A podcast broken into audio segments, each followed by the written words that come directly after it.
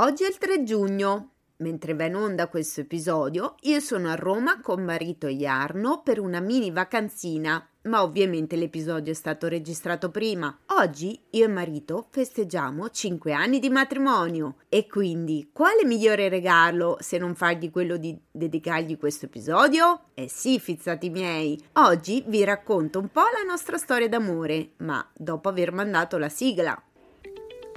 Sorriso sospeso è il podcast leggero, ironico ma non superficiale in cui parlare di tutto, sperando di donare un sorriso a chi ne ha bisogno. Un sorriso non costa niente, ma svolta la giornata a chi lo fa e a chi lo riceve. Il 3 giugno del 2017 io e marito ci siamo sposati in comune a Pesaro, alla presenza dei suoi parenti e dei nostri amici. Ma noi due stiamo insieme da quasi il doppio. Premessa, marito non sa nulla di questa puntata, per cui poi seguitemi sui social che vi aggiorno sulle reazioni a caldo, ma soprattutto spero tanto gli piacerà questo regalo. Lui il regalo me l'ha già fatto, accettando di andare tutti e tre insieme a Roma, città che amo anche perché ci sono nata, ma che non visitavo da anni prima ancora di mettermi con lui. Ad ogni modo. Come vi siete conosciuti?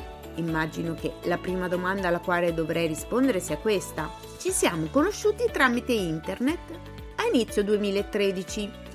Io venivo da vari appuntamenti disastrosi tramite app di incontri e prima ancora da una relazione tossica, ma lasciamo stare.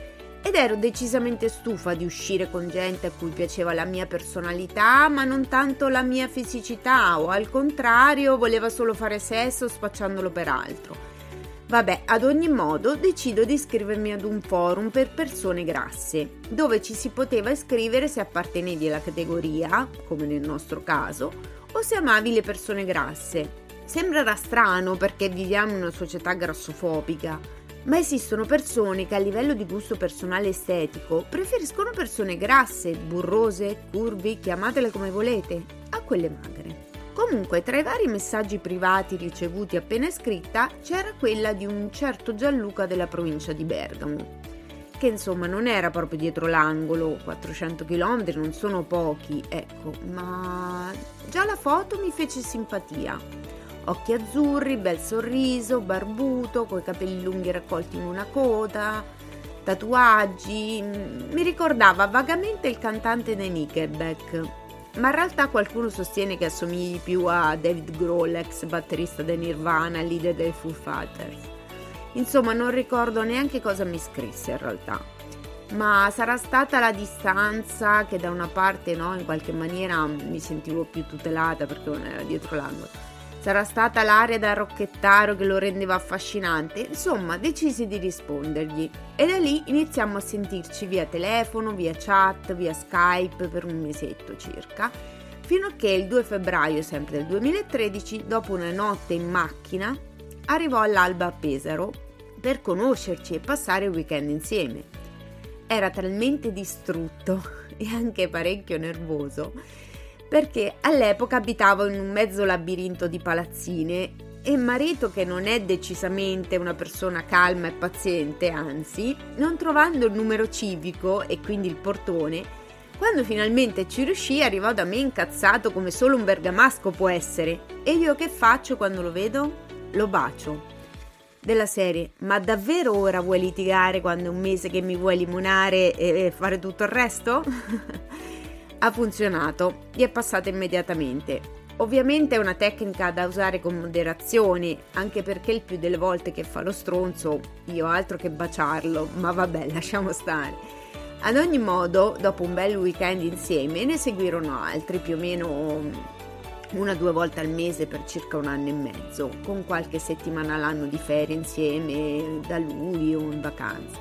La prima volta che andai da lui a casa di sua madre a lei non le pareva vero che questo a quasi 40 anni le portasse una donna a casa, visto che era convinta che non se lo sarebbe presa nessuno. E invece sono arrivata io e me lo sono pure portato a 400 km di distanza. Ora se provo a chiederle di riprenderselo, mi risponde che la garanzia è scaduta e lei non lo rivuole indietro. Tipa tosta mia suocera, discreta, devota al sacrificio, cresciuto quattro figli, accudito una madre, tuttora si occupa del fratello disabile oltre a crescere la nipote, ad essere sempre disponibile con tutti. Ma così non è per dire, ma mi ricorda qualcuna. Sarà mica un caso che il marito ha scelto proprio me.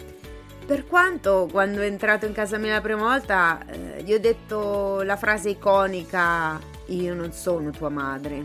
Avrei dovuto aggiungere ma le somiglio un sacco. Lei mi capisce.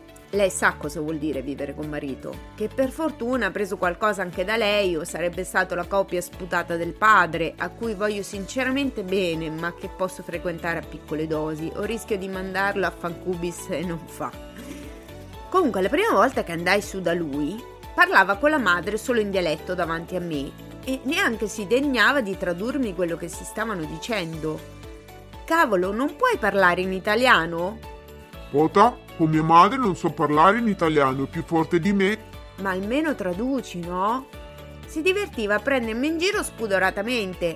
Ora almeno capisco quasi tutto di quello che si dicono. Dopo dieci anni di... Pota, Mochela, Capo, Shura, Somia. Potrebbero darmi un diploma di bergamasco per principianti.